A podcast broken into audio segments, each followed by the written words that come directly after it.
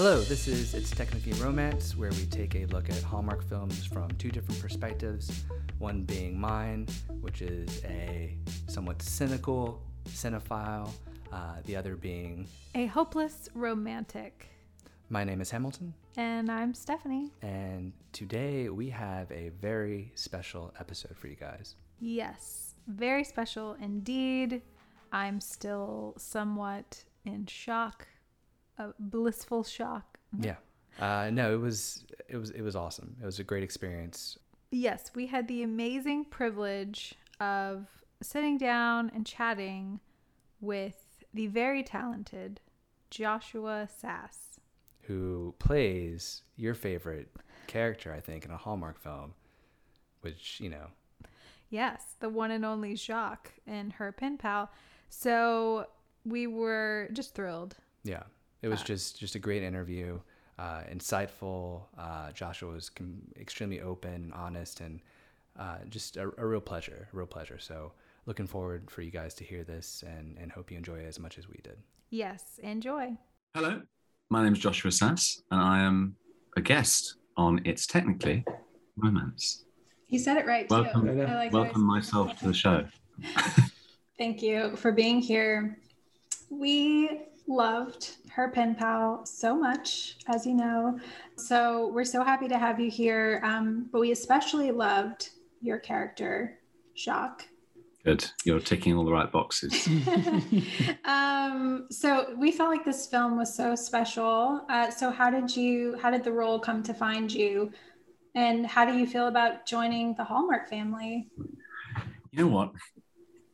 It's a really funny one. Um, people like often ask you as an actor how you came across the role or why you're interested in a role. Let's just set the record straight. It's always the same reason. Food in belly, Ruth overhead. Same story. Like I, I've been working as an actor for 18 years, and I did a lot of that was in theatre. And I'm just, you know, you make a pretty stark, bold choice when you're young to kind of go on this roller coaster, and it's never going to be definite work or any, anything like that. So I just sort of made a choice that I was just always really happy to work. And my friends at drama school that I was with, um, you know, most of them don't work or work incredibly hard in order to get a very basic job. So I've always just been of the theory that I'm just really, really happy to work and work begets work. And I love my job. So I'm just happy always to, to do it as long as the, peripherals are right. You know, I want to make sure that I'm working with nice people and that the script is good and I feel like I can do a good job. So those three things. And then the last is always I try and do something that's very different from the last thing I've done. Um, because I just sort of think that an actor should be. I like actors who are chameleons and you never know what they're going to do next and you always feel like it's a reinvention. And that was this for me. I, you know, I've always wanted, I love doing accents and they're very challenging and that brings a different thing to it. And um, yeah, I had a conversation with the director, Claire, and um, on the phone, because obviously I live in Australia. So it was, everything was done with a slight time delay. But, and um, I just knew that the people involved were really fun. And Mallory, obviously, I know from Galavant. So I was just like, this is going to be fantastic. It was a no brainer. We had never seen Galavant before. We actually just watched some of it today. Oh, yeah. Um, and a it, curse on you for not seeing it. I know. No, it was it was delightful. I was when I heard about it, I was like, why didn't we watch this? This sounds like right up our alley. Yeah. It's a fun romp. Well, Yeah. it, it's it's interesting. Just real, real quick, just on on Galavant, like it felt like it was made almost yesterday. Like it almost seemed like so ahead of its time. Mm, I think I think that was p- part of the curse. Really, is that it was ahead of its time, and that is difficult for a network to try and work out what to do with. Exactly. Um, you know, and that was really really tricky. And there are so many political things that go into that, and just makes the decision making process quite difficult. I think for executives because it's it was just so way way ahead. You know, it Mhm. was doing a comedy style that, like exactly so, it was you know happening now, and we were everything. I mean, I'd, I'd say half of everything that ended up in the edit was improv. Really? Yeah, yeah, big time. Wow. And, you know, which is very difficult to make. And you've got to be very generous as a producer and a director working with that, knowing knowing the scope of your your edit will end up being to trust the actors and trust you know you've got to edit a couple of episodes before you can kind of go oh this is really working let's let them fly and uh, it was i mean obviously very difficult to shoot shoot something with music because we were doing the the singing was live and a lot of that is like you're doing a sword fight or you're on a horse and you're singing and da, da, da, da, da, you know, and, and then they're like, how was that, everyone? Like, we're alive, no one fell off the horse. And then someone's there going, yeah, but I'm pretty sure that was that that note was sharp. So, Oh. you know, Oh no. To me, that makes it better though, because then you like know that it's really happening. Yeah. You know, like Sure. you're not going to be perfect. That must, singing yeah, it must have been riding just a huge challenge. yeah. I mean, I was perfect. That's not Obviously, let's yes, draw the line. the, the normal person. everybody else. Yeah. So, Correct. Um, Um, so was Mallory already assigned to this uh, project? and yeah, she was already attached. So yeah, so I, she her name was already on it, and um, we almost got cast in um, another show a year before, which didn't end up going happening, or I didn't end up getting. Um, and so I just a couple of productions kept on trying to put me and Mallory together, and it was kind of obvious, and I it just felt like um, kismet or something. Mhm. Yeah, I feel like that's what this film felt like. Yeah. And we talk about that a lot on our podcast that some of these, it just feels like the stars perfectly aligned and Yeah. it's just like magic. Um, so how was that reuniting with her? Have you guys seen it, like not seen each other since? Well, or- we've seen each other a couple of times over the years. I don't live in LA anymore, so we don't see as, each other as as much. But um, I mean, look, I think to be honest, that's just a really testament, and like what you guys said in the podcast about really believing that everybody were friends. Mhm. Like that's that's a testament to really fantastic casting and people who aren't just casting actors who they think would be the best for the role, but also who are gonna energetically bounce off each other in a way that's going to be believable. And that's kind of rare because a lot of the time you know productions need a name and then you know there are all, there are a load of hoops you got to jump through. And i think it's difficult to jump through those hoops while at the same time keeping that background going. And I, they just nailed it. And you know it, it makes such a difference to the show when you have this grounding of belief that these people do know each other yeah, absolutely. actually i think jane that. jane and jane and lachlan had worked together as well actually Yeah, the Um, chemistry with everyone was just incredible. Like I was like, they really just seemed like a big group of friends. And Yeah. that's one of the hardest things we, we talk about this in the podcast often is, you know, acting like you're, you're best friends with someone for like, you know, 12 years seems like the most difficult thing to me for some reason. You Mm. know, like with, I mean, I, maybe I'm wrong with that. You know, as an actor, is, is that really hard, would you say? Or, Um, I think I think it's easier for people who have been in the theatre okay. because you get you like there's a trust element to it, so you, you never fear. Um, in an impro, a lot of it's impro as well. You know that the ad libbing at the t- beginning and the end of a scene where you're smiling, and you're joking, and you're meeting, and you're doing all that stuff. I've I've always found that people have done theatre a lot better at that Huh. because theatre sort of demands that of you. But um, to, I think it's luck and and casting. I mean, like, you know, like I said, but I think it's just luck and depending how how actors are, and sometimes that chemistry just happens. Do you know what it is? It's like at school. Sometimes your year at school just happens to be that year that everybody just gels and you talk about it for years and years. And maybe your older brother or sister was at the same school and they were in a year and like, oh, I never talked to my class ever. Like we never.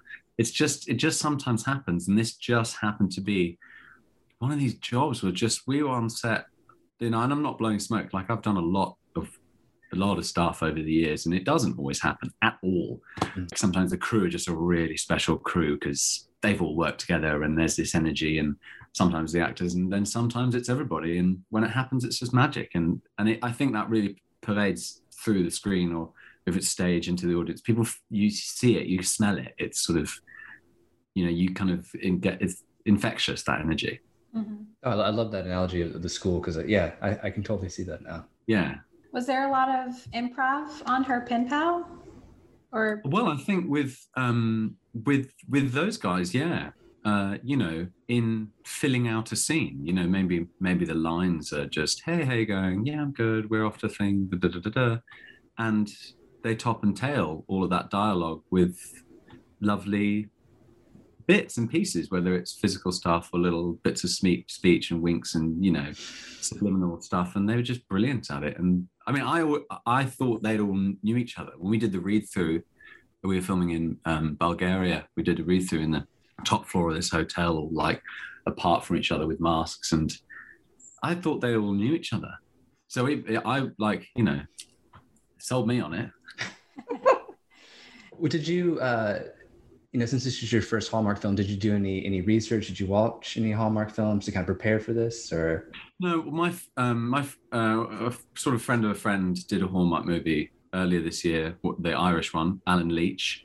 Oh wow, um, yeah, would love that. So. I knew a little bit about it, and um, uh, I've you know I've seen them when I've been on airplanes and that sort of thing, and you know, a film's a film. I think it's it would be churlish or naive to sort of try and pigeonhole something and say, oh, this is a Hallmark movie. So that experience will be anything. I mean, for me, there's no question I got this has been like the most pleasurable job I've I've ever done. And it the fact that the Hallmark family are like are a family and they really care about what they're doing and they care about their audience and they care about their actors and it's lovely. It felt it felt quite like a theatre company in that respect. You know, they, they want everyone to feel the best so they can get the best out of them. I loved it. I, I was great from start to finish. That's awesome. That's yeah, great to hear. I mean, that. that's what we hear from everyone. Yeah, it's like, like the family. Makes movies. Yeah. They're like, and you know what? As you get older, not that I'm that old, but you know, being in the business a long time, like it's really nice to do a job that's really nice. It's just a pleasure, and you know, just to now and then do a job that's just truly enjoyable at the same time, and not because it is a very, it can be a very stressful, press, pressurized experience, especially when you've got a time frame and what have you.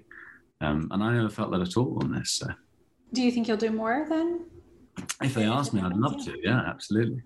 That would be awesome. Yeah, that would be great. I mean, you, you just you just nailed uh, the role of Jacques, like completely. Oh, thank it. you. Yeah, That's we right. said that we felt like you were like the perfect, like love interest, like the perfect male lead and your accent, which I knew you weren't French going into it, and I'm not an expert on French accents or anything, but I felt like it was so naturally you, like you just did it so well.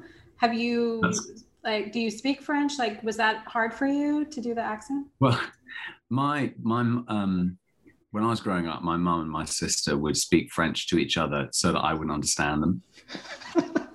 so I sort of like had to learn it ironically so that I could understand them, you know. And I would go on holiday. I'm not I'm not the best linguist in that in that I'm just not. I can't play the piano. I can't do two things at once. And my like I can bull bull bull my way through it. I don't want to swear on your podcast. Um, but it sort of sounds like I I tell you what it is is I'm happy to go to France and speak the French that I speak, knowing that it's like a French person going, uh, like I'm, my my declensions don't work. I don't care if I'm saying past, present, future. It's not important, and not in an arrogant way. I just I know that I won't get it right, so it's okay if I'm like, hey, I I went to go to the place tomorrow, and they're like, what the hell? it doesn't matter. Just generally, I'm moving in that direction. Yeah. But I I was a bad um, I was a re I am a bad dancer. Full disclosure. And at drama school, you have to do dance class every week, and sometimes jazz or it's whatever it is, ballet and da da da. And I've got two left feet and pigeon toe. I'm just terrible. So I went up to the the, um, the headmistress, who was a Quaker, and I said, "Look, I'm not any good. Really, really. It doesn't matter how many classes you give me. I'm still going to be crap and I'm going to fail catastrophically. What if I learn an accent every week. And bless her, she was like, okay, sure. So you're going to have to come and then when everyone else is just doing their dance class, you're going to have like a mini exam and we're going to do like an accent thing. So you'll have to learn a speech, an accent. And if you fail that week, you do it again the next week until you get that accent and then we can move on. And so I'd like go to pubs or restaurants or whatever, and I'd just be that, I'd just do an accent for as long as it took me to get it. And so I love accents. That's incredible. That, that's so that's so great that they let you do that. You know. Yeah. Well, I mean, don't forget that's because I'm a terrible dancer. It's sort of like it all it all worked out because you nailed this Yeah. accent. Yeah. Did you ever see what was that? Um, the uh, the other guys with Will Yes. Ferrell and Yes, I have. Yes. Oh, yeah. Yeah. Yeah, and he goes into the ballet studio, and he like does a whole part of ballet. Da, da, da. And she's like, "Where did you learn? To, where did you learn to do that ballet?" And he was like, "Well, I did it to sort of take the piss out of all those guys." And she was like, "You learned ballet ironically?" I sort of felt a bit like that with French. well, you did a very great job. Mhm. Thank you. Um, I was convinced that you were French, so I believed in that character so much. Um, so, talking about that role, I've watched a few of your things now. I've recently watched uh, some of No Tomorrow also, which I'm really enjoying. But I've noticed like some of the roles, there's like a pattern of your characters, or it's all like very much rooted in love and fighting for love and chasing after love. Um, so is that something that you like are knowingly drawn to, or is that just a coincidence? Or I suppose I must be. I mean, I don't know. I think, uh, in a way, I guess I keep on getting cast as these sort of carefree, loving, romantic characters. I mean, you know, you do get pigeonholed if you're. I, I always do it like, you know, you're either a, a Romeo, or you're a Mercutio, or you know, or you're like the Merchant of Venice. Like, there's always you kind of people like to pigeonhole you, and and it works in a way because especially if you look a certain way, you'll get cast a certain way. And look, I've tried it. I've I grew a huge beard and I shaved my head, and like I've I've tried to do the character stuff, and my agent was like, "It's, it's not going to happen. People don't see you like that. Stop." And I mean, I don't know. I'm I guess I'm a bit like that. Like I'm a total soppy romantic, and you know, I, I guess I, I guess that sort of bled through. It's my fault. no, I love it personally. I and I think all of the characters are actually very different, but they're just like rooted in that that love is like at the center, which I think is beautiful. Hmm. I think that everyone's a soppy romantic, you know, especially like the biker leather jacket. Um, what are they called? Hell's Angels. Like I reckon that even like they're the soppiest ones of the lot. And so everyone, when they're watching a film, you know, you get to vicariously live through these characters, and everyone really is a total romantic, even the biggest cynics. So, you know, No, I think It- that's absolutely true, and I think that's what what makes Hallmark so special is because they just they hone in on that romance, you know, just right at the front. Yeah. forefront. You know, like my wife said it when we were watching. She was like, "Oh, it's so nice. Everyone's just such good friends, and they love each other." And I was like, "That's you know, that's a really special thing." A, a friend of mine on Galavant, he called me up. Um, God, this was a few years ago, but he called me up and he we'd, we'd been given a, a sneak peek of what was being released, and he called me up and he said, "Oh God, I'm really, I'm just not sure about the performance. I just don't know if I did a good job. I could have done better." And I was always told by a drama school that it's it's not about you know it's not about what you're feeling. It, it's not about whether you think you look good. It's the fact that you're transporting somebody else away from their life, and while you're looking at what you're doing with your face or your body or your accent or your com- com- comedic timing or whatever, you're taking somebody out of you know they're probably watching that film because they they need the escape. And that's a really special thing. And that's a tonic a medicine that you're giving. And you know just like back in the day with the globe shakespeare's globe on the banks of you know the river in london 1560 or whatever it was you know people went there to not think about their shitty life and eating parsnips and drinking muddy water whatever. And it sort of just changes you know people still you know like i do we all do watch a movie or a tv show to not think about the fact that you've got to hang up 55 pairs of children's socks and change a nappy before you have your coffee and like so i just think it's a like it's a real privilege and you have to just keep on reminding yourself that you're getting paid to do something you love and you know like my friend's a surgeon segue um and he came to stay with us uh, over, over weekend and um, i think i've been doing an audition that morning and it was really long and it was hard whatever and he said, How's it going? I said, Yeah, yeah, it's good. It's good. How are you? He said, Well, I had to cut these guys' legs off this morning and it was just a bit intense. I was like, Oh, Oh no. okay. How? Okay. Is everything all right? He's like, Yeah, yeah, it's fine. It's just, you know, he had cancer and we had to cut them. And I was just, just my jaw dropped. I just had this, and I'll never forget that. And it was such a wake up moment for me. And I know everything's relative, but I think you've got to be super aware as an actor that you are living a very, very privileged life to be employed anyway, but be doing a job where you're paid to essentially entertain people, you mm-hmm. know. Yeah. That's very. And even if they hate it, like at least you've elicited a response. Ooh. Oh, I like that. I like that. Yeah. I I mean, think- what? So while you're making this, was there a particular scene that you did that really stood out for you? That was really enjoyable. A moment that really kind of spoke to you. That you're like, okay, this is it. I'm having a blast at this scene right here. Yeah, in front of the Eiffel Tower. Okay. we um, was extraordinary because obviously during the pandemic and there was a huge lockdown in Paris at the time. Um, it was empty. There was just nobody around, and it was spring in Paris, and it was just like it's never ever been empty before in spring. You know, apart from like World War II and maybe when Napoleon was at war, like. So it was just extraordinary, and it was a pinch. And also, me and Mallory were having Mallory were having such a good time, and we were just pinching we were just pinching ourselves and we were surrounded by police riot police um, who were there because i think there was a demonstration on the way. And so it was extra lockdown and it was just too weird to have a set. That was like we were working there. That was our workplace for the day. It was just mad. It was mad. That's that's interesting. I mean, because I noticed that there weren't that many people there.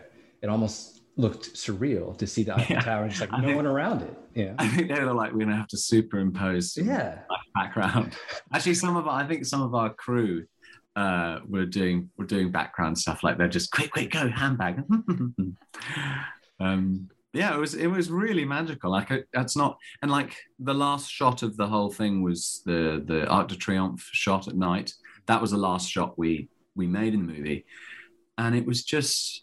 And it, you know, it almost like doesn't in the movie. I was like, God, it almost doesn't look like it's really there, but we were there. Yeah. and it was just it's kind of it's very overwhelming and you're very aware filming in a place like you know i never thought i'd film a uh, film in paris. Films aren't really made in paris that often. You know you could count on one hand and they're big big budget movies normally. So it's it was a dream. So uh, like you know that's i was when i was acting growing up and i was in wales it was difficult just to get a play where you'd be seen by like maybe a sheepdog um and an old farmer leaning on a stick who was probably asleep. Like that really happened to me. A pinnacle would be like if I got to travel for work, that would be. So, I yeah, it was just amazing. Really Well, was. I think, I mean, again, going back to the performances, you know, I think you all felt that. That's what makes makes this movie so special. Is that Hmm. just comes through in the acting and everything. Um, because this movie just seemed to just come off the screen, and we were live tweeting at the time, and everyone was just saying what a great job everybody was doing. Like it was, Well, everyone was Really just so full of so full of fun, you know. Amy, Amy Louise Pemberton and, and Jane and Lachlan. I mean, they they're all very effervescent people, and like it was, and the perfect balance of different character types of being around them was great. I mean, I, I, I they carry the movie for me. Also, they're also the hardest parts to play for sure, you know. And that's it's like when you're coming up as an actor, it's much harder to not do nothing, but it's much harder when you've got less to say and you're in the background or you're waiting or looking and you're reacting is much harder because you've got to be on all the time and you're not using your your speech to do it. You don't have language that's given to you to drive through the scene. You're just having to um, inhabit the character, and you know that's a lot harder. So it takes. I actually think it takes more talent to do that really well, and kudos to them. Yeah, that's an interesting way to look at it. Uh, food. You mentioned food earlier. It was a big part of this movie. Uh, and one of our favorite scenes w- was when you were cooking in your outdoor kitchen, which Oh, we're yeah. now gonna try to recreate that at our house. or you're the gonna work outdoor on kitchen. it's gonna happen. I hope it wasn't as cold as when we were filming because it was freezing. Really? was In spring? Oh my word. We were wearing thermals and shaking in between scenes. It was brutal. Poor Mallory. Oh no. Yeah. Oh, I did see some behind the scenes photos. You guys were all wearing coats. So yeah, I guess I forgot about that. But Oh man. I don't know why it was such a cold snap spell. We were so unlucky. Well, we were really lucky in Paris. It was beautiful weather in Paris, but in Bulgaria it was far just freezing. Oh man. But go on, sorry, I interrupted you. Oh no, that's fine. No, I, lo- I love any any sort of BTS stuff like that. Love behind the scenes. Like that, Yeah. that's awesome. Just throw it up. Um, but the food, you, you seem very natural in the kitchen. Uh, so we're just wondering if that was something that you do yourself. Are you really good at cooking? Do you have a favorite I- dish? No, I eat cereal out of the box from dawn to dusk. Just pour, pour, pour the milk right in the box and That's- just go to it. Into the mouth, no milk required. No, I love cooking. I mean, like I say, because I've been an actor for so long that when you're on the road, um, I did theatre for sort of nearly 10 years. You know, I was like 15 out on the road and I had to sort of teach myself how to cook. And it's a, a couple of years of like having pesto pasta out of a, out of a thing, you know, which is like go-to thing. It was in England when I was growing up because it was just cheap and easy. Eventually, you just go, I can't do this anymore. I'm going to have to eat something but cup of soup and instant noodles. And I just learned, I think I just learned by proxy like that because I had to. And, you know, and you're always in a troupe um, traveling with your friends. So you kind of rent a flat and sleep on the floor and you all have a kitchen. So it's just cheaper to do a meal together. And so if anyone's ever any good, you just go, right, they'll do it. Um, I think that's happened. So I love, I love cooking. But look, I, that's not really anything to do with it. Like when, when you're doing a cooking scene like that, it's just got to be so, so, so, so rehearsed, really, because it's um when you've got so many bits and pieces for camera consistency you know you can't just suddenly go to a different place because the lighting and camera and the camera guys got to know where to go so Mhm. you've just got to rehearse it and go right on this line i'm going to move this on this line there that that and it's just it's just like a dance really Oh wow. Yeah. Yeah, we always talk about the details. That's like our favorite parts of the movies. And we notice or we try to like all the little details that make a character feel real to us. And in that specific scene, I mentioned to him, like Victoria's like pouring you some wine and you just do like this little like your hand motion like oh that's good like that's enough it's just like little things like i just i don't know we Oh, I'm glad you noticed. Well, it's funny because uh, you know you do. That was something that I, I always keep a little book with me. That have always done since drama school. They encouraged it to note people's mannerisms and little things, and that was one of these things. I I always watched this guy at a cafe in um, Exeter when I was growing up, and it was just one of these things. And I always know, you know, I, I'm glad you noticed it because I I think those things are, are nice sort of add-ins. Oh yeah. Well, they Tell the character come at that. alive. You know. Do you know Willem Dafoe? Yeah. Yeah. Yeah. Oh, I tell you, I just think he's the master. And I don't know why, I don't know. I don't know why he's not talked about more because I think he's just a savant at these minutiae genius things. oh well you're the lighthouse Um, Yeah, The Like, Lighthouse. he I talks mean, about yeah, that yeah. movie all the time Insanely good in that, and he had, he has Oh, a theater background too. phenomenal, I think. You know. Uh, yeah, yeah, well, this is it. And I think the theatre brings that out because the audience are always watching you on stage, right?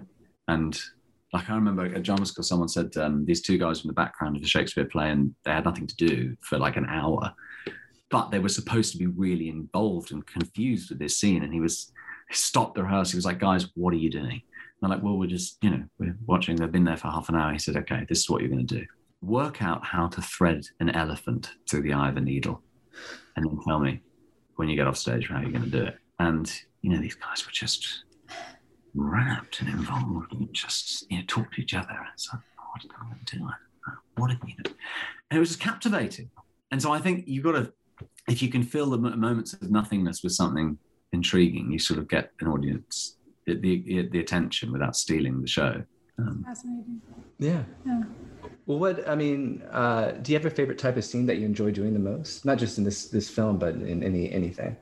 I mean, I'm really hyperactive, so I I love I love doing action stuff and anything running and jumping and all that sort of. It's just it's really fun because it keeps you on your toes and it's sort of this is really fun. I, there's not really another way to say it. Like that's just really fun. Um, I don't know. It's nice. I don't know. Do you know what? It really depends on who you're acting with because it's it's all to do with reaction. And if you get someone who's just a really generous actor, it doesn't really matter if it's a, a love scene or a, an argument or a discovery or whatever. It's when you're with someone who you are able to lose yourself with. I think my favorite moment as an actor in my life was a amateur play I did of The Cuckoo's Nest hmm. with a guy who was an actor. and I was playing McMurphy, Jack Nicholson's character, hmm. and he was playing the chief. And I was completely transported watching this guy, having this, listening to him on stage. And it's probably one of the only moments of my life where I just felt like I was in that world. I forgot. And he finished talking, and I just, this flood came over me. I was like, where am I? Oh my God, what am I doing? What are my lines? I don't know what's happening.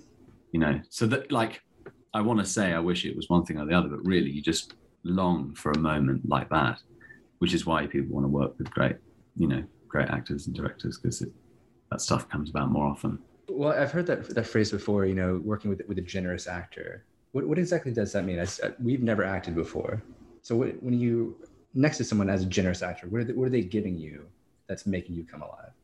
Well, I think they're not trying to win the scene, you know, and I think that's a really common fault sometimes is that you you as an actor, me as Josh, want to come out on on top of the scene and you know and win it in a way. If I think that's win it. That's the best way I can sort of say.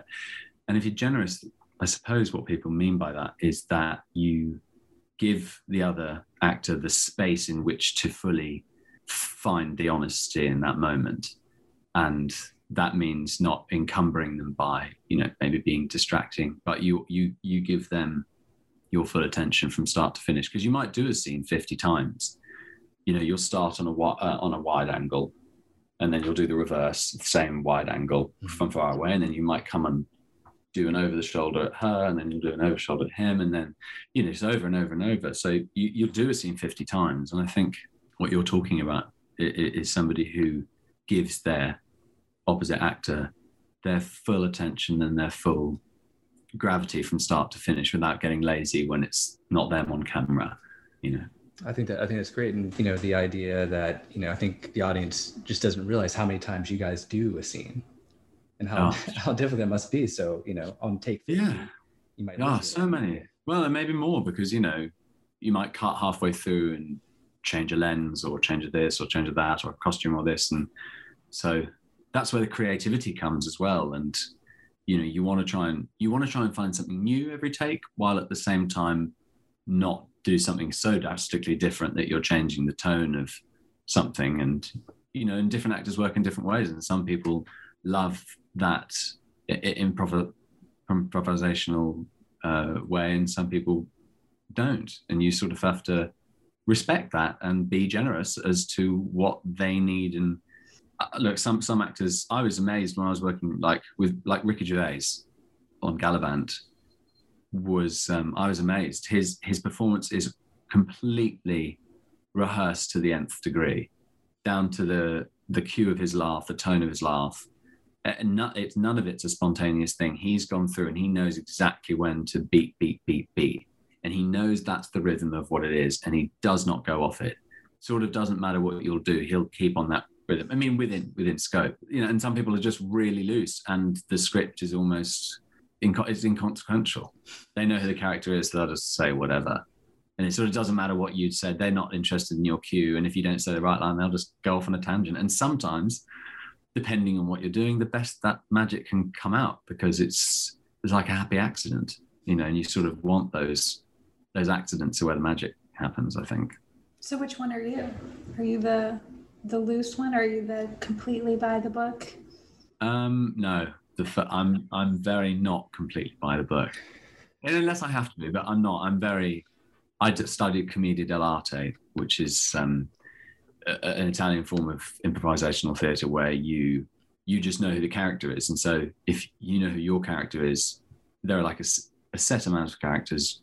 The it's not these, but it's the peasant, the cook, the soldier, the farmer, the courtier, the duke, the prince, the princess, the king. And so all of those people have a definite hierarchy. The king will always talk down to everybody else, everybody else will talk up to him, but the courtier will talk down to somebody and up to somebody else. And so if everybody knows what their hierarchical position is, you don't need a script because you know exactly who you'll how you'll be with each different person. And I just think that's brilliant. And I love that. So I'm I'm very, very loose and I'm also sometimes a giggler, which is to my own chagrin. Um, I'm a terrible giggler, but um, but I try to be really loose and but but to be that way, I should state like to be that way, you have to be incredibly you have to know your your book perfectly to be able to do that. You can't sort of just rock up and make it up as you go along. I mean, I am not an actress, but he's done a few like short films and he's tried to to put me in them and I'm also a giggler. Like I'm just laughing the entire time. Like Yeah. I couldn't I couldn't do it professionally.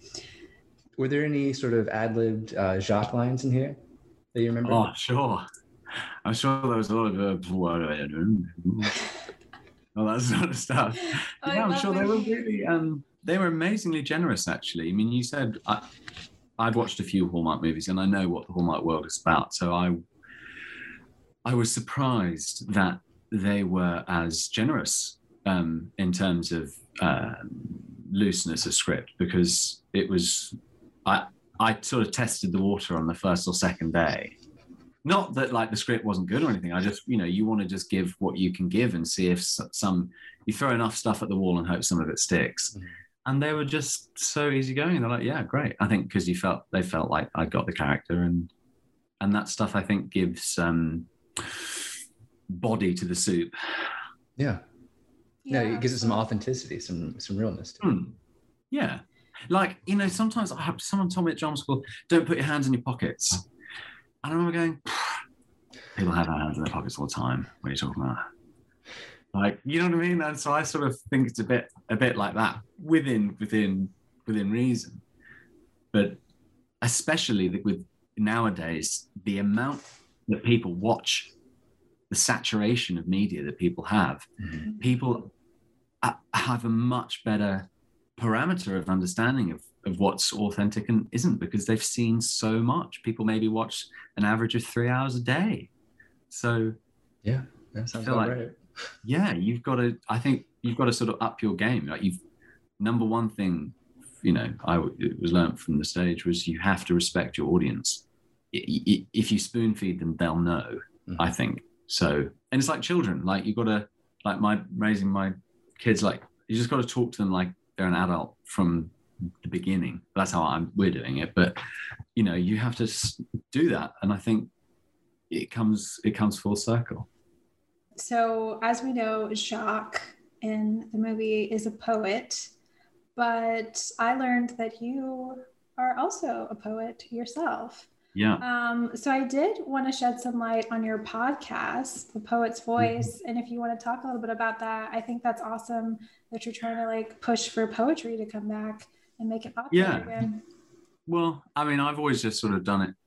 A lot of my friends, I mean, I've always loved poetry. My father was a poet, and I, I, it's a big part of my life. And I was always sad because a lot of my friends who are really well educated, Oxford, Cambridge graduates, would call me up because of their wedding or a funeral or something and say, Hal, what do you think is a good poem for this, that, and the other? And I'm like, you should know one, you know, not not like in a condescending one, but like you should know them. Like, you know, we live in an age of of gone through 100 years of the most fantastic poetry. Like poetry went through this incredible boom in the 20th century that really took it out of or, or put it into a more accessible uh, vein and language changed so dramatically because of Ezra Pound coming over to England and you know T.S. Eliot and W.H. Auden. They really changed the English language.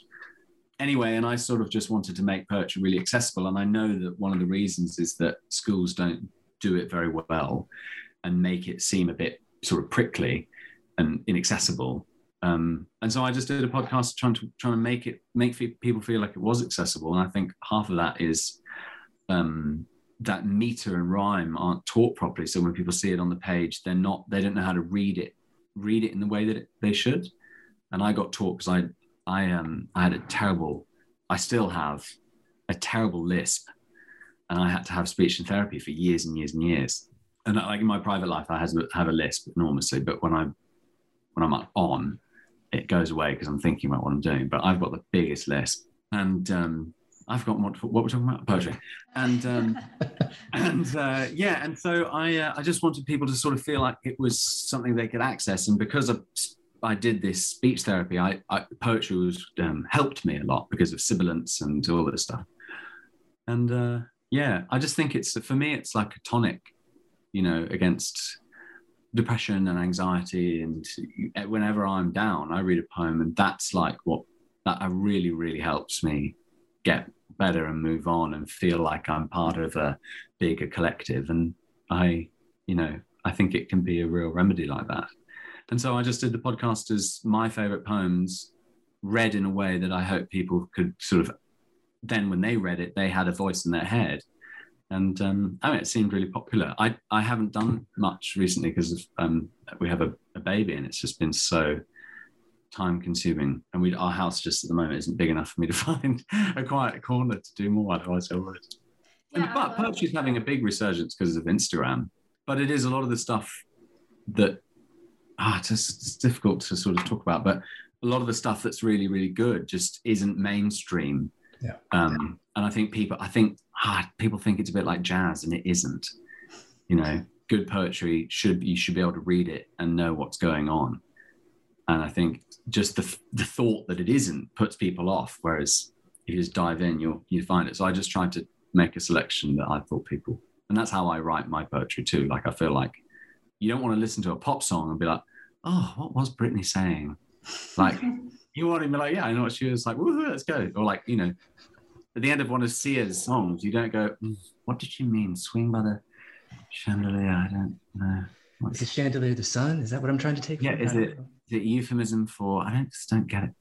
So you know, poetry should be really easy and fun and accessible. And it used to be the pop music of life. People would remember a stanza. That's that's like people remember a hook of a pop song. Yeah. Instead of people going, I go, hmm, hmm, hmm, they'd be like, you know, there was the swallow swimming merrily, merrily, or whatever, whatever it is. Um, so um, I am a big, I'm a big proponent for it, especially I think now with um, the busy, busy world that we live in. I think it's nice tonic to have a little something you can just recite in your head to just whew, take a breather. For sure. I mean, there's screens everywhere, you know, and even just oh. picking, picking, up a book for a little bit, like it just completely changes me at the end of the day. I always make sure to, to read something at the end of the day. Yeah. It just brings me down, you know. It's savage, isn't it? The amount of screens. Yeah.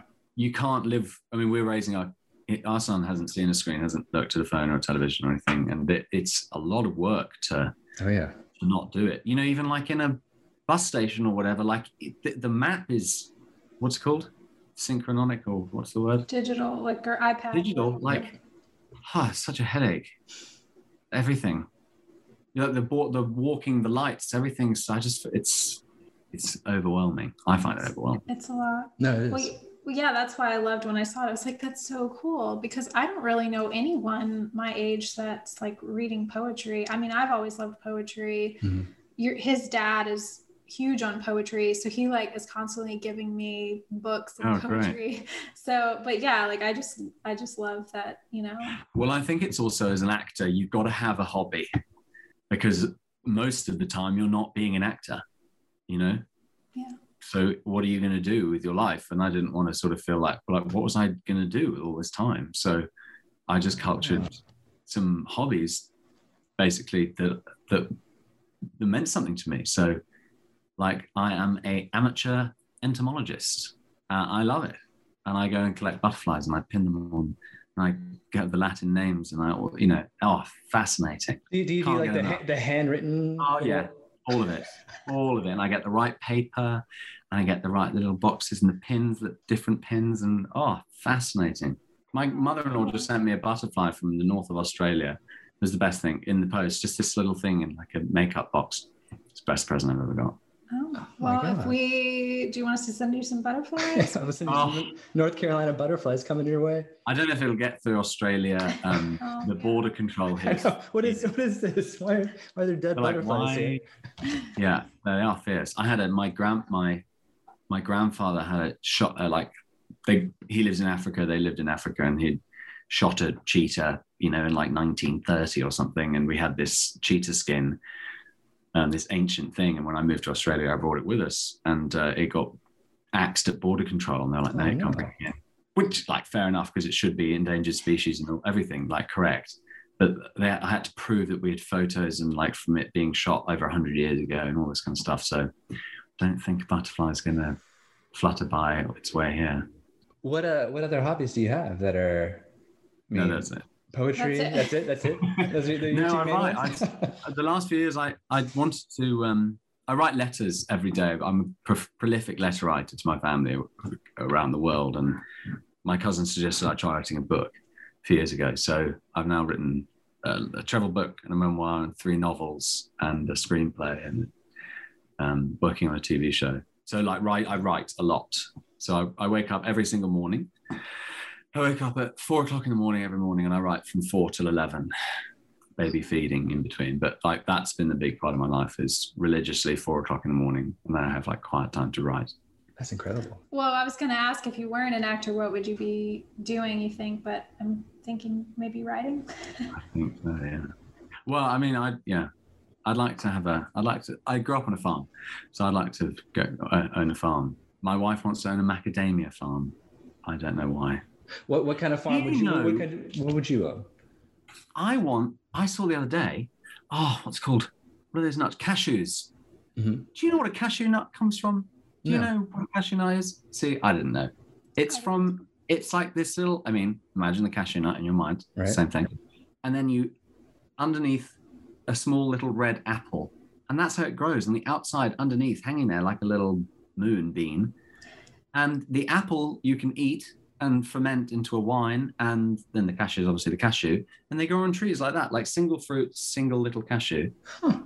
I just found that out the other day. I was fascinated. So that that's what it would be. It would be a cashew farm. Have some have some wine on the know. side. Wine and cashews. wine, cashews, apple. I'm fa- I just am fascinated by it. And I put a I put a picture on it on social media. I was like, you know, WTF? Do you know what this is? And the response, oh my, I must have got a thousand messages. People like, you haven't tried cashew wine is is lit, and like, and like it's this whole like cashew community. the cashew community. If I wasn't an actor, I would become an avid member of the cashew community. Um, well, I think we have one more that we usually do. We call it like a proud plug, uh, where you can talk about what you have coming up if you have anything, and then where our listeners can find you if you're on social media, if you want them to find you. Sure. Oh well, I'm not very good at all that. I'll be honest. The proud you maybe you could do my proud plug for me. Okay. Um, sure. I've got a couple of projects, um, but I can't talk about them because I haven't signed the contracts. Okay. Um, often, you know, I've got a few art listed. I'll do this. Is what they do. Let's just do proper like, um, what's his name? What's the Irish TV host? What's his? Um, Is it uh, Graham Norton? yes, I'll do the Graham Norton. Say, well, you know, look, I've got a couple of things in the pipeline. I can't talk about them right now, but they're very exciting. And I really wish I could share them with you. But just, you know, hold your breath. I mean, we're gonna hold our breath. We're gonna Yeah. hold our breath. We will, and we'll we'll tag you and stuff so people can find you, which I'm sure they're already following you. Well, hopefully there'll be um, something uh, something more with the Hallmark family. That would be lovely. That would be very. And then we can do another podcast. We'd, we'd love to have you back. Have you back. Love to have you back. Honestly, like it just it really means a lot to us that you came on here to talk to us. Oh, I'm so happy. I think you guys are great. I just love listening to your voice. You've got really um, wonderful voices to listen to. Your cadence is great. Like I, I always listen out for that sort of stuff. I, I think it's great. I, I hope you. I'd love to see you review other stuff and grow. And I, I you know, if if this helps you in any way, I, I that would be wonderful. I just think you're great. Thank you. I mean, honestly, yeah. Hopefully, I would love to see, like you said, hopefully more Hallmark. Love to see that. Hopefully another Hallmark, and then we can we can do a reboot. That'd be great.